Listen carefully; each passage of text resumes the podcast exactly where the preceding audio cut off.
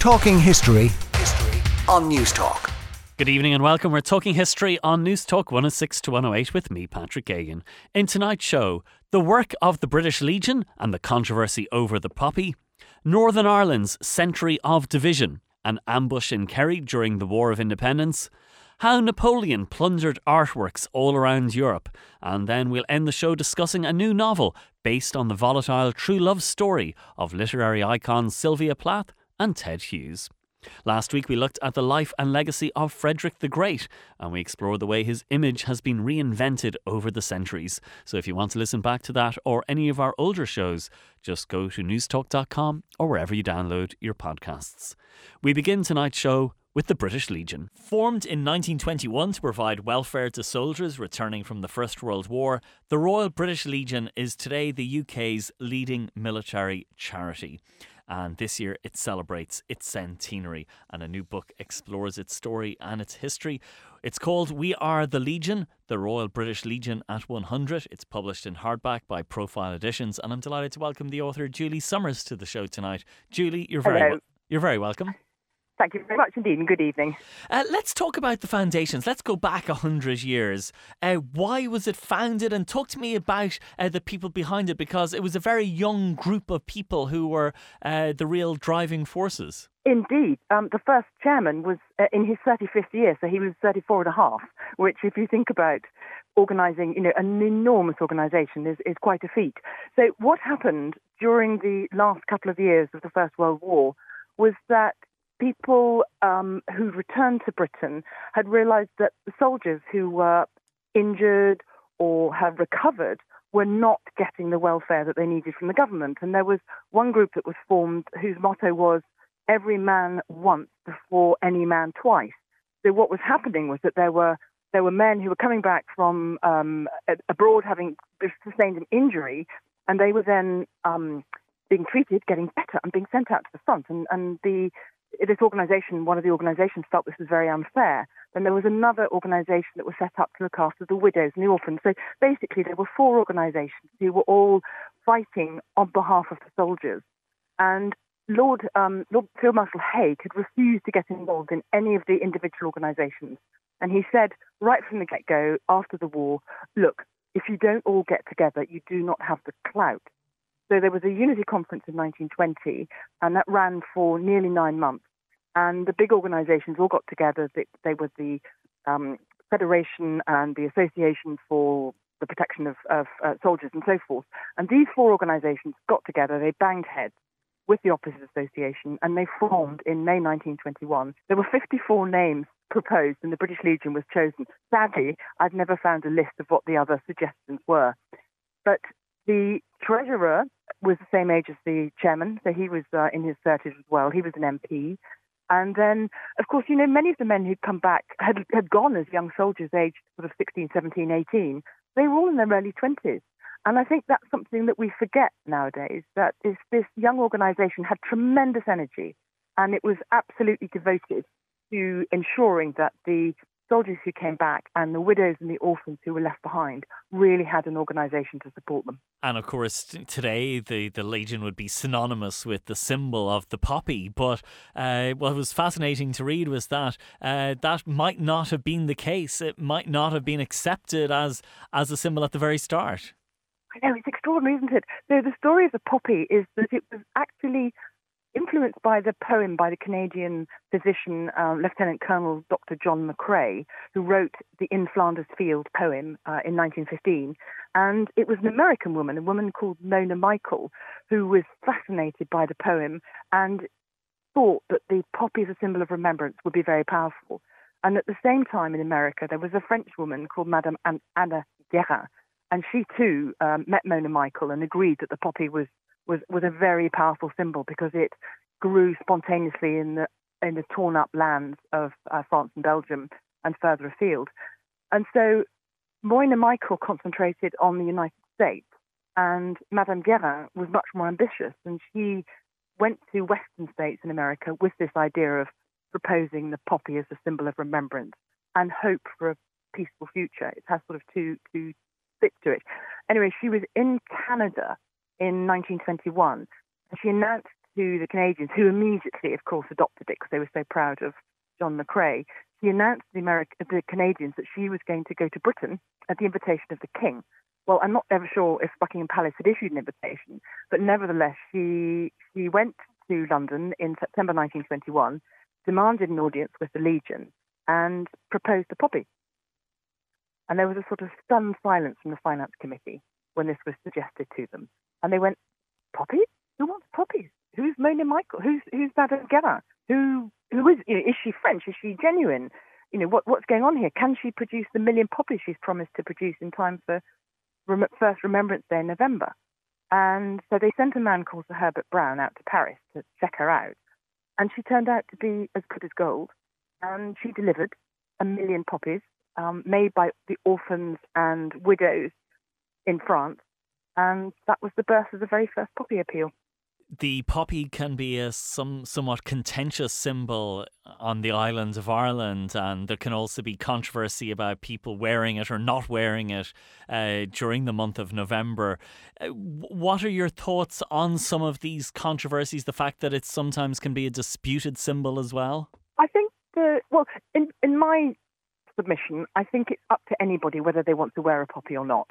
And it went through a very bad patch in the 1970s when people were thinking that it was uh, the Legion was a war- warmongering organisation, and the Legion had great trouble convincing the general public that actually it has always stood for peace.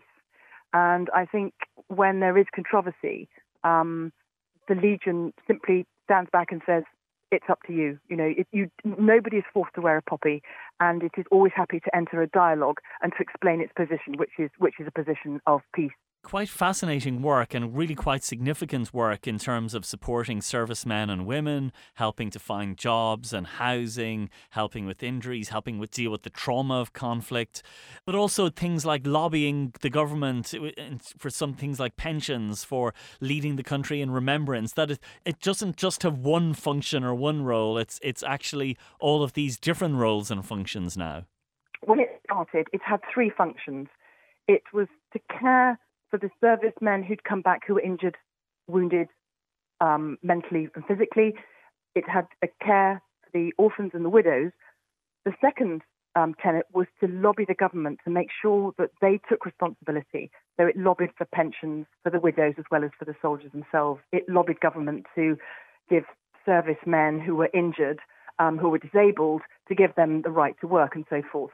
And then the third tenet of its sort of setup was to um, promote remembrance. And Lord Haig was very, very keen on this. He was absolutely insistent that remembrance was vital and important part of the Legion's work. And, and that's remained. Those three very strong tenets are exactly underpinning what the Legion does today, even though it's a smaller group of people that it looks after. And uh, obviously, the needs of the armed services community has changed and, and also plays a major role when it comes to helping men and women injured and disabled as a result of their service. Uh, disability is a major uh, feature now. It, it, it always was. Uh, it, it's a huge feature now because men come back or came back from Afghanistan, which was the last major conflict we were involved in, with, with seriously life changing injuries.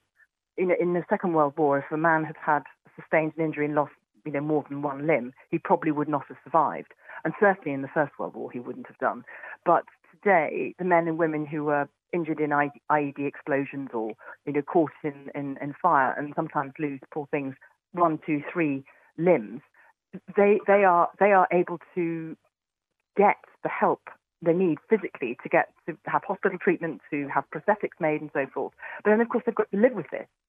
And the Legion is very good at understanding how important it is for a man or woman who's been active um, in service to come to grips with the fact that they no longer have a body that functions in the way it did um, before their terrible injury. And, and that's something that they've really developed over the course of the century.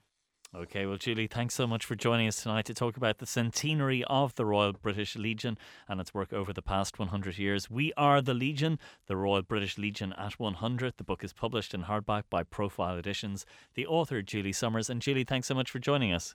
It's a great pleasure. Thank you very much indeed. We'll be back with more Talking History on News Talk right after this. Talking History, history on News Talk.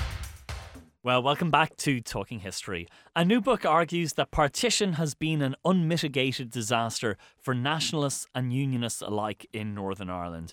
And it also shows how the actions of successive British governments have amounted to a masterclass in failed statecraft.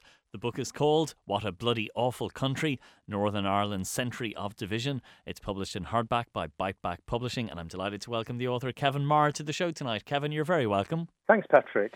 Can we begin with the brilliant title? What a bloody awful country. Yeah. Uh, talk to us about the origins of that phrase. it does stand out, doesn't it?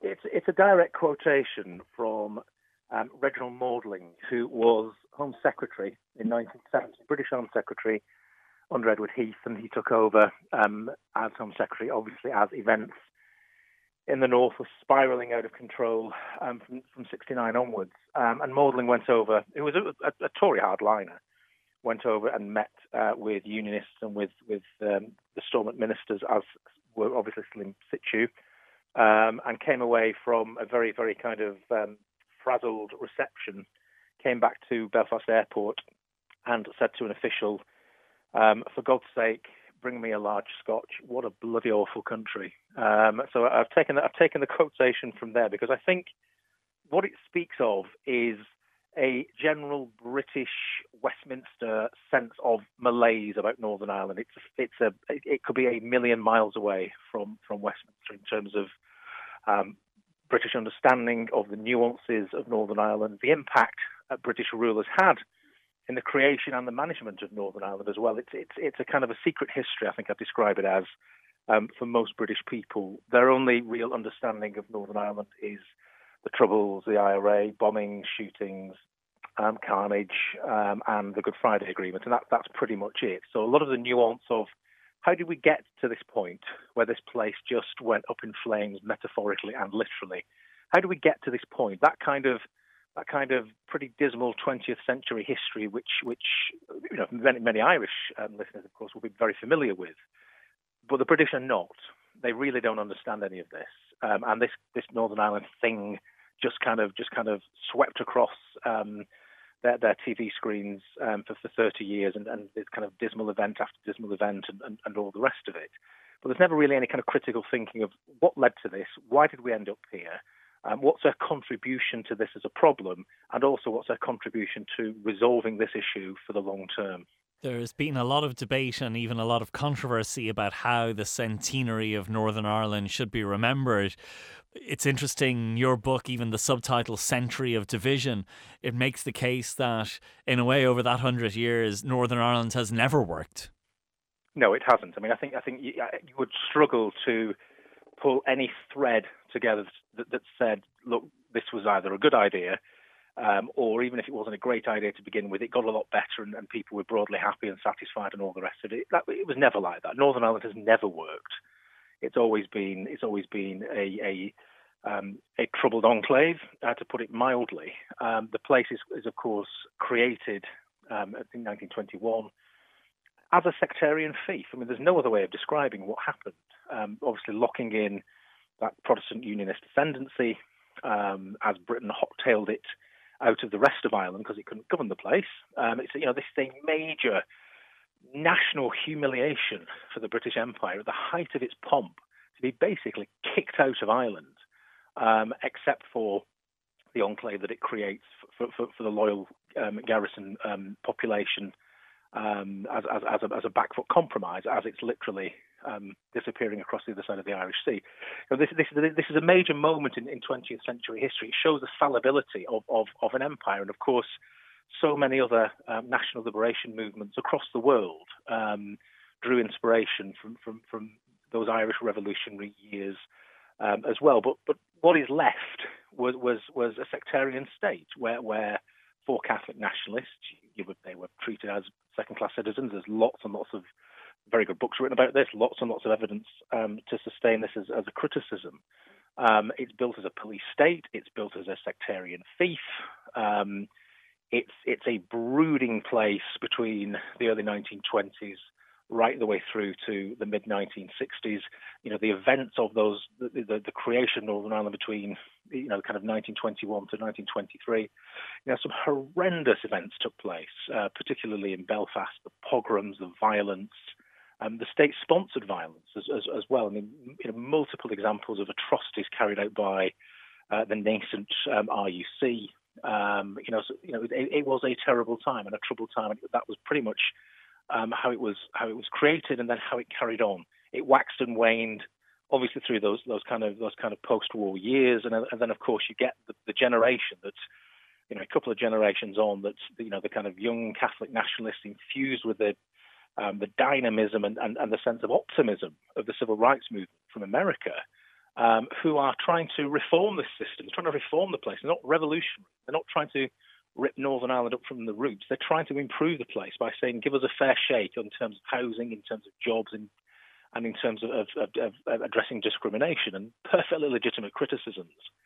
Um, and this, you know, for their troubles, they are literally beaten off the streets um, by by the RUC. Stormont will brook no compromise. Um, Terence O'Neill, who who who you know, as, as, Prime Minister of Northern Ireland, I mean, it's, it's instructive looking at this from from, a, from, a, from this side of the Irish Sea that when you talk about the Prime Minister of Northern Ireland, we, we're used to talking about the First Minister now of Scotland or the First Minister of Wales or Metro mayors and, and, and what have you in this country. But, you know, for 50 years, Northern Ireland had its own Prime Minister. It had its own cabinet. It had its own parliament. Um, and because um, this was regarded as a, a devolved reserved matter, uh, British members of Parliament couldn't ask questions in the House of Commons about goings on in Northern Ireland. So again, this is where the whole thing creeps up on the British public. Um, it, it, explodes into into into um, a consciousness in, in, in dramatic fashion from the, from the mid 1960s onwards. But it's laid dormant as a problem, as, as I say, brooding stalemate for, for kind of 50 years before that. And at this point, you know, these civil, these civil rights demonstrators trying to reform the system, you know, are beaten and beaten to a pulp. And, and that moment where Stormont could have reached out and said, look, actually, you know, we've lasted 50 years we can be a bit more generous now to, towards Catholic nationalist aspirations. Uh, we don't need to command and control this place with quite the vigour that we have done. Uh, we can we can incorporate some of these, these perfectly reasonable demands. They didn't do that. And Terence O'Neill, um, as a prime minister there, and Terence O'Neill is, is kind of this curious figure as as a um, you know very much a one nation British conservative uh, type politician, slightly outside of the unionist mould a bit more aristocratic. Um, you know, Terence O'Neill gets a lot of this. He gets a lot of what has to happen, but he just is not strong enough to overcome the kind of inertia and the sectarianism of, of unionist politics at that time. Uh, and as a result of that, you know, he's right in some of the things he wants to do, but he just cannot press the accelerator hard enough, fast enough. And again, for me, one of the curiosities often of Irish history is that you know in, in that famous um, I think Marx where, where the, the, decades when nothing happens and days when decades happen. That it, within a few short years, we've moved from potentially being able to fix some of the, the anomalies of Northern Ireland, some of the problems with it, to, to incorporate um, Catholic nationalist aspirations, to the point where by you know by 1970, by 1971, you know all, all bets are off. By 1972, we've had Bloody Sunday and we've had internment, and that is it. Um, but th- there was a moment where, with a surer political touch, both from O'Neill um, as Prime Minister of Northern Ireland, but also from the British government and the British Cabinet and Westminster more broadly, a surer touch at that point, being very clear that these demands are legitimate and they better be enacted. Um, that might have averted things. And for me, you know, the, the, this century of division is is a series of missed opportunities to do the right thing and to do the decent thing. Um, and the smart thing, the smart thing for unionists then is the smart thing for unionists today, which is to give ground on things which are not, you know, do or die, um, to make some sensible concessions to prolong um, the lifespan of Northern Ireland because it is finite. Well, this is an excellent exploration of all of those missed opportunities. The book is called What a Bloody Awful Country Northern Ireland's Century of Division. It's published in hardback by Biteback Publishing. The author is Kevin Meagher. And Kevin, thanks so much for joining us tonight. Delighted. We'll be back with more Talking History on News Talk right after this. Talking History, history on News Talk. Well, welcome back to Talking History. On the 1st of June 1921, at the height of Ireland's War of Independence, a cycling patrol of members of the RIC was ambushed by members of the IRA at Ballymacandy between Milltown and Castlemaine in County Kerry. After an hour of fighting, four police officers lay dead and another died a day later, among them a father of nine children. And the story has now been told in a new book, Ballymacandy, The Story of a Kerry Ambush. It's published in paperback by Merrion Press. The author is Owen O'Shea. And Owen, you're very welcome to the show. Thank you, Patrick. Good to talk to you.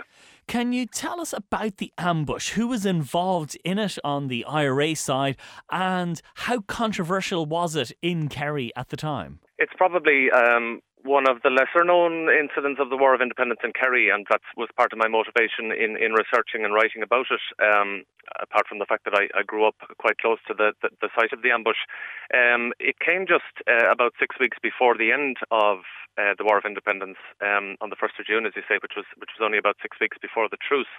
Um, and as such, it, it, it, it was one of the, the last uh, major engagements, if you like, of, of the conflict in Kerry. And um, it was something I suppose that had been um, culminating for, for, for a number of months in terms of other incidents and reprisals in the greater Mid Kerry area.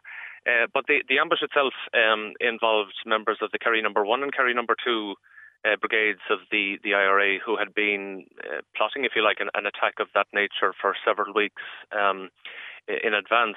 And those who were, if you like, the victims of the ambush, or, those on the other side uh, uh in terms of the Crown forces, were uh, members of the RIC, the Royal Irish Constabulary, but also members of the of the Black and Tans. So the, the cycle patrol that you refer to.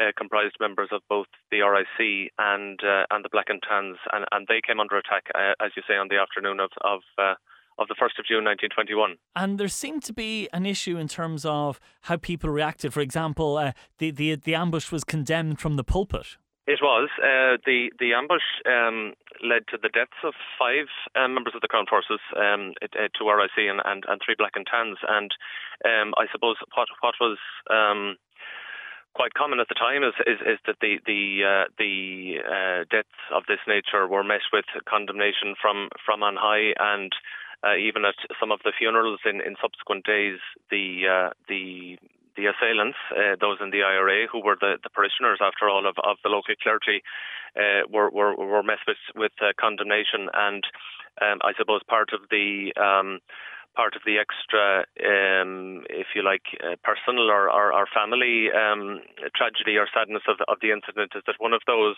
uh, who was killed was uh, was uh, the father of nine children, and uh, he lived in the village of Milltown, uh, which is where many of those who attacked him uh, were um, were. Um, um, were, living at the time, indeed, and he had lived there for a number of years. He was uh, he was uh, an RIC officer called James Collery who grew up in Sligo but but lived there with his children who were growing up and going to school in the locality.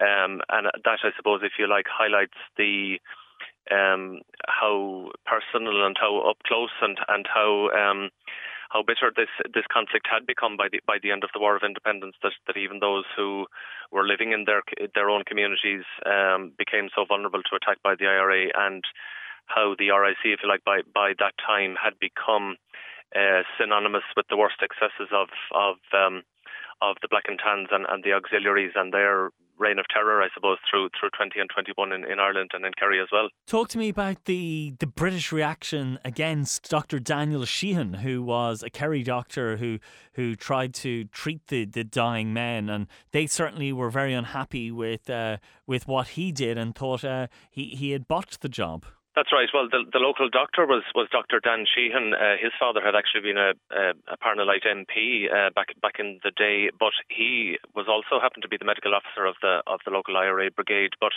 um, as the local doctor, he was called to the scene of the ambush and was was asked to tend to the five uh, wounded uh, men. Uh, one of uh, four of them died. Um, died quite immediately or quickly. One of them. Um, uh, survived uh, overnight and, and didn't die until the following day. Um, so the um, in the subsequent inquiry, which was held in, in Tralee a few days after the ambush, um, the doctor came in for criticism for uh, allegedly failing to provide adequate medical care to uh, John Stratton McCormack, who was uh, a member of the Black and Tans and who had been critically injured and effectively lay in, lay dying in a cottage overnight near the site of the ambush. Um, and Dr. Sheehan gave evidence at the inquiry that he had made several attempts to uh, render medical aid to um, to the wounded man and was was re- repeatedly reassured that an ambulance or, or at least medical help was on its way. But um, the one of the interesting findings, I think, is that the British or the, the British military inquiry into the incident attempted to, to blame him effectively for for um, for uh, John Stratton McCormack's death, uh, when in fact I, I, would suggest that it was it was the military strategy of of, uh, of the Crown forces at the time and the vulnerability of those Crown forces to to ambushes, which was really um, uh, the issue rather than um, whether medical aid was provided. But I, I, suppose that's an interesting element to the story, and, and it's interesting how those uh, different relationships. You know, a local doctor who was uh, the medical officer for the the uh, the local IRA brigade did what he said all he could was was effectively tending to to um, to the enemy forces. So it's there's there are those interesting and complex relationships, I suppose, beneath the beneath the story of the ambush itself. And finally, we also get an interesting insight into the role of the women of Cumann because that's a part of the story that's very often left out. Indeed, I, I, I think um, as as is now being appreciated to a greater extent that the, the role and involvement of the members of Cumann uh, is is now coming to the fore, and that's thanks, I would argue, in in, in the most part, uh, or for the most part, to the publication of uh, very large quantities of pension applications from these women, which are now available on, on uh, through the military archives and available online uh, through militaryarchives.ie. And they give us a sense that that the members of Cumann na mBan were much more than just um, women who looked after IRA men and fed and clothed them and carried messages and so on. They were often um, involved in tasks that, which put themselves at great personal danger. Um, they were hiding guns and ammunition, hiding bombs. Uh, they were often um, beaten and abused by police and Crown forces. Uh, in the case of Ballymacandy, they were involved in, in intelligence work and other similar ambushes. Um, so I would suggest that uh, a lot of the um, the stories of the women who were involved in this revolutionary period um, uh, heretofore hasn't really been appreciated, but now thanks to the availability uh, and accessible accessibility of the of the primary source material, we we have a better understanding of uh, how vitally important the role of Cumann na mBan was in in um, in this entire period. Very good. Well, it's a fascinating story. It's Ballymacandy, the story of a Kerry ambush. The book is published in paperback by Merrion Press. The author is Owen O'Shea. And Owen, thanks so much for joining us. Thank you, Patrick. Nice to talk to you. We'll be back with more Talking History on News Talk right after this. Talking History, history on News Talk. Well, welcome back to Talking History. A new book chronicles one of the most spectacular art appropriation campaigns in history, and in doing so sheds new light on the complex origins of what was once called the Musée Napoleon, now known as the Louvre. The book is called Napoleon's Plunder and the Theft of Veronese's Feast. It's published in hardback by Thames and Hudson. The author is Cynthia Saltzman, and Cynthia, you're very welcome to the show tonight. Thank you so much, Patrick. I'm thrilled to be here.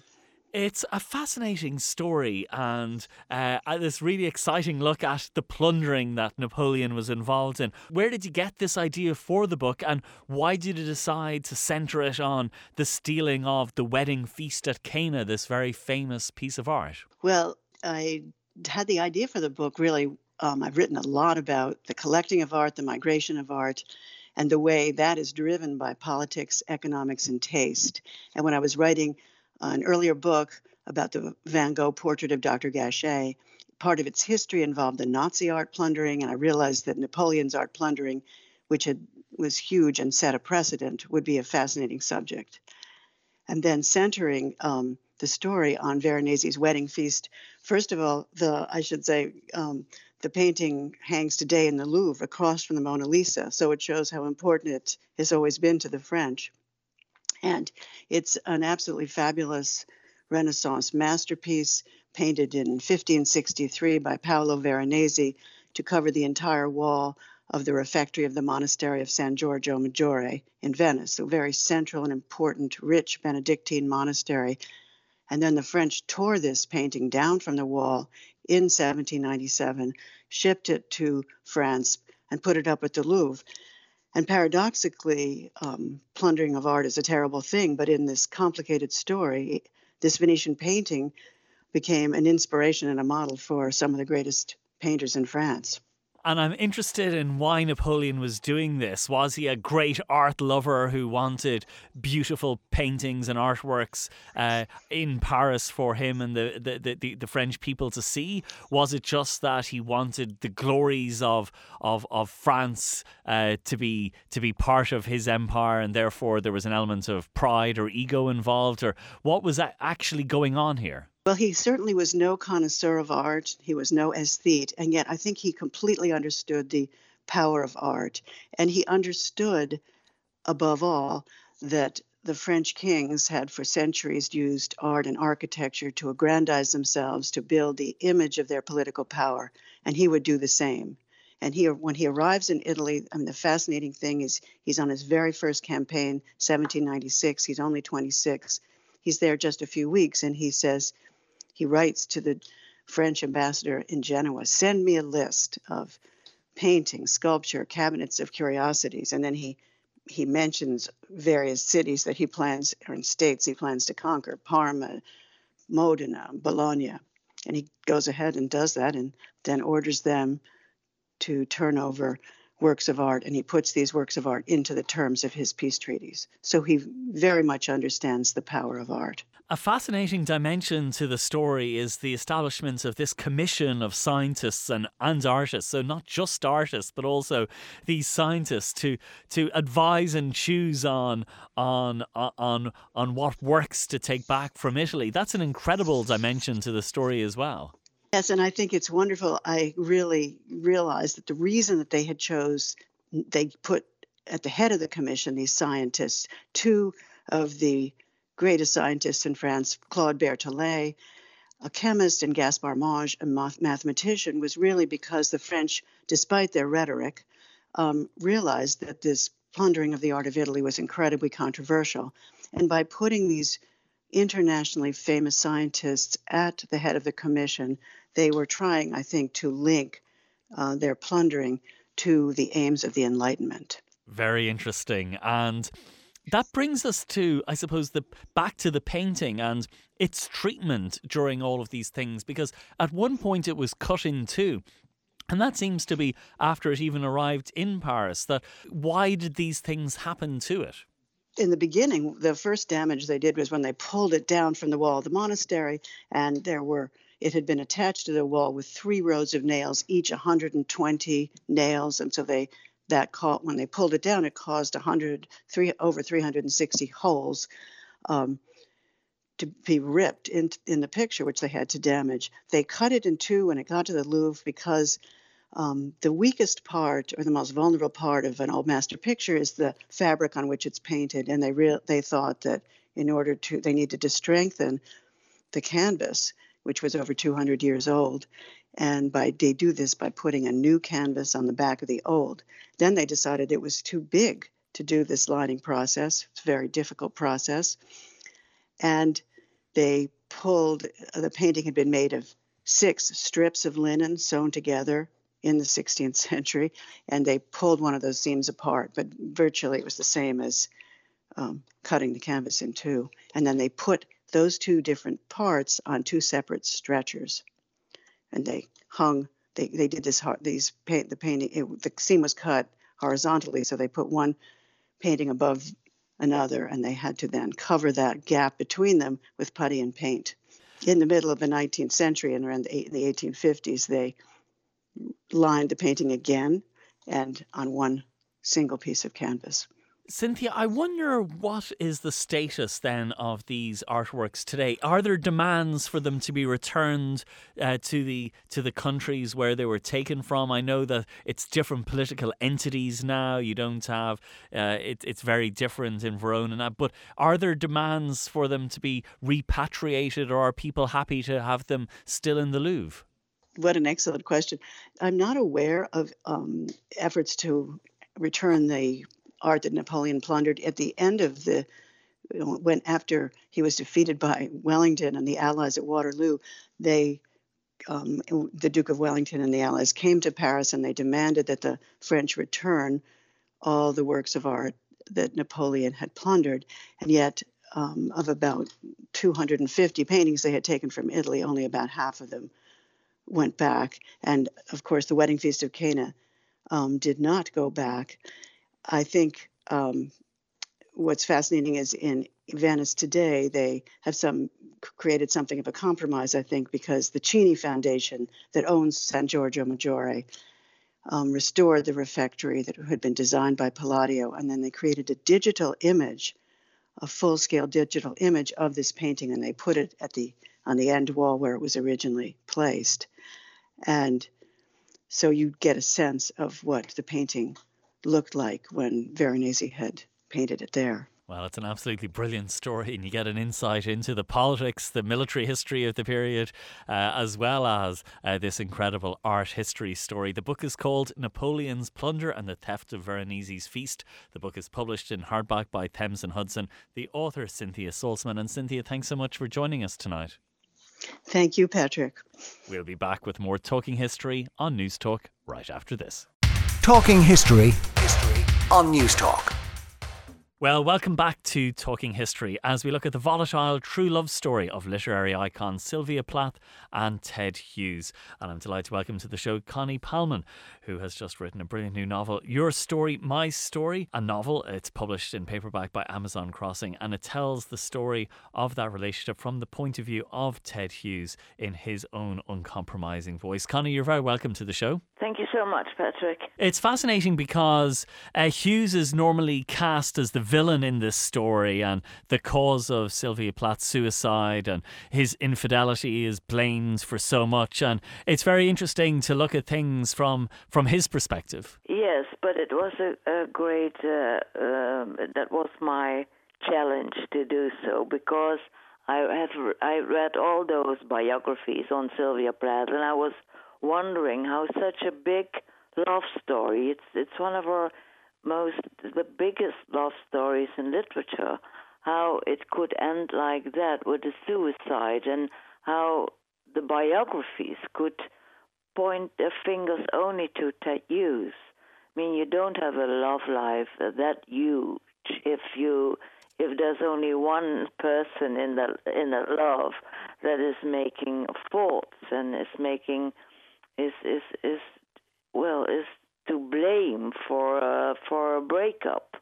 So I try to to to well to change the point of view, and I began to read everything I got uh, the essays of Ted Hughes, his poems. Um, the only biography that was available then by Elaine Feinstein. And I thought, but this is a very tender, big big guy, but a very tender guy who's um, coming very near to nature's cruelty, but who isn't a cruel person himself. Um, that is so often a mistake uh, when, when people read poetry and, and they read it when they read that, that someone understands the cruelty of nature, that we have to deal with a cruel person, which is a practically the opposite. I think Ted Hughes was a very tender person who was fascinated by good and evil, which, to be honest, uh, practically every writer is. So I, with my novel, I, I chose to get the point of view of Ted Hughes because I wanted to understand not only him better, but the law for Sylvia Plath better because to me, very often Sylvia Plath also uh, seemed uh, rather, well, manipulative, um, uh, also very funny and very intelligent and very great poet, but also manipulative and, and, and, and rather difficult person. And in the way an historian will provide an interpretation of the past based on on the evidence and the research. This is is is also a very interesting interpretation based on your research. And did you find that there was ever a challenge between uh, what you had evidence for and what your own instincts or feelings perhaps were were suggesting might have been possible, or or at what point did your own imagination come into it? Well, to be honest, this is the most difficult question you can ask someone who's writing a novel on, on a historical figure. Um, you have to imagine everything, and at the same time, you have a lot of facts. But facts are nothing. Facts without interpretation are dead. So everything, every story, even a story of your in your own life, starts with a lot of imagination. You can say, "Well, he had a heart attack." You know nothing. Uh, you, you know, maybe he had a bad heart. If you say he had a heart attack after his wife left him, that's when a story starts. I mean, a writer is the person who who doesn't make things up, but who is trying to fill in those facts with a lot of of feeling and, and understanding and with stories.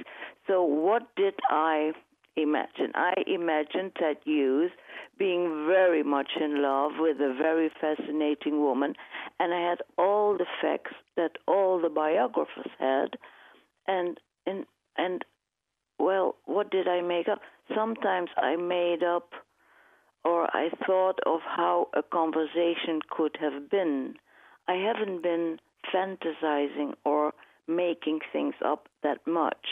I only arranged facts different than a biographer should do, and and I'm not bound to the truth. Biographers are bound to, but um, uh, but at the same time, I tried to be as truthful as I could. So I didn't make up facts. And you also had to deal with some personal tragedy during the writing of the book, and my condolences on that. And I wonder, did that, the death of your husband, help you to understand the grief of the Ted Hughes was was was experiencing? Oh, most certainly, I most certainly, uh, but also the grief of um, Sylvia Plath as a young woman. I mean, if you if you look at her story of of uh, being uh, uh, that that her father died when she was nine year old, and I know for certain that grief uh, and we mourn the people we loved. That that is a, a, a big reason for our uh, our psychic being unhealthy. Uh, of course, I understood how Ted Hughes suffered from this huge shock that that his his his wife took her own life, and I know what mourning is, but there is and and and of course I could write a book. I could write about a mourning Ted Hughes because I lost my husband. Uh, I lost both my husbands, but uh, I didn't kill them. By the way, may sound like that, but um, so yes, of course, I know what mourning is, but I I have to add that that I also know that there's something in the history of of Sylvia Plath um, that I think she has been mourning all her life, and that's why she got so attached to this also fatherly a man that Ted Hughes was, and losing him was like a feeling all that mourning she had for her father again and being left alone again and being desperate. So there's a lot of understanding of the mourning process in my your story, my story, in my novel. Yes. And finally, why do you think the public has has this enduring fascination with the story of their marriage and their relationship? Is it is it because of the way it ended in, in such a, a horrible tragedy, or is it because they had such such profound highs and then such horrible lows? That what is it about uh, the relationship that continues to to fascinate and, and, and even obsess people? Obsession mostly goes for Sylvia Plath because, and I, I'm, I'm, well, I think two poets that good. You don't have a lot of marriages in in literature with two poets of this quality, of those. They were both so talented, and at the same time, we have this this wonderful opposite. America marries England. Uh, the typical England poet who writes about nature, who writes about the moors, who has this totally other fantasy, totally other um, imagination, totally other world of images, marries this very, very American girl who was obsessed with Marilyn Monroe, who was obsessed with the marriage between Marilyn Monroe and Arthur Miller, who was Mickey Mouse, who was Disney, who was money, who was earning, who was so there's it's it's also America, England. It's it's two big talents. It's a big it's a great love story, and and of course the the end, the suicide, the the and the repetition of the suicide of of the woman uh, Ted Hughes fell in love with Assia Wevill. It's all well, it's almost soap. Okay, well, Connie, thank you so much for joining us tonight. It's a mesmerising book, uh, really, a, a, really inventive novel. Your story, my story, a novel published in paperback by Amazon Crossing. The author Connie Palmen, and Connie, thank you so much for joining us tonight. Thank you for having me. And that brings us to the end of another edition of Talking History. My thanks to everyone who put tonight's show together Susan Cahill, my producer, and Peter Malloy on sound. Well, next Sunday is St. Stephen's Day. We'll be playing you back our show on that great literary giant, John Steinbeck. But in the meantime, have an absolutely wonderful and peaceful Christmas. Hope all your wishes and dreams come true. We'll be with you in the weeks and days and months and years ahead. So, happy Christmas from all of us here at Talking History on Newstalk. We've been talking history. Good night. Talking history, history on Newstalk.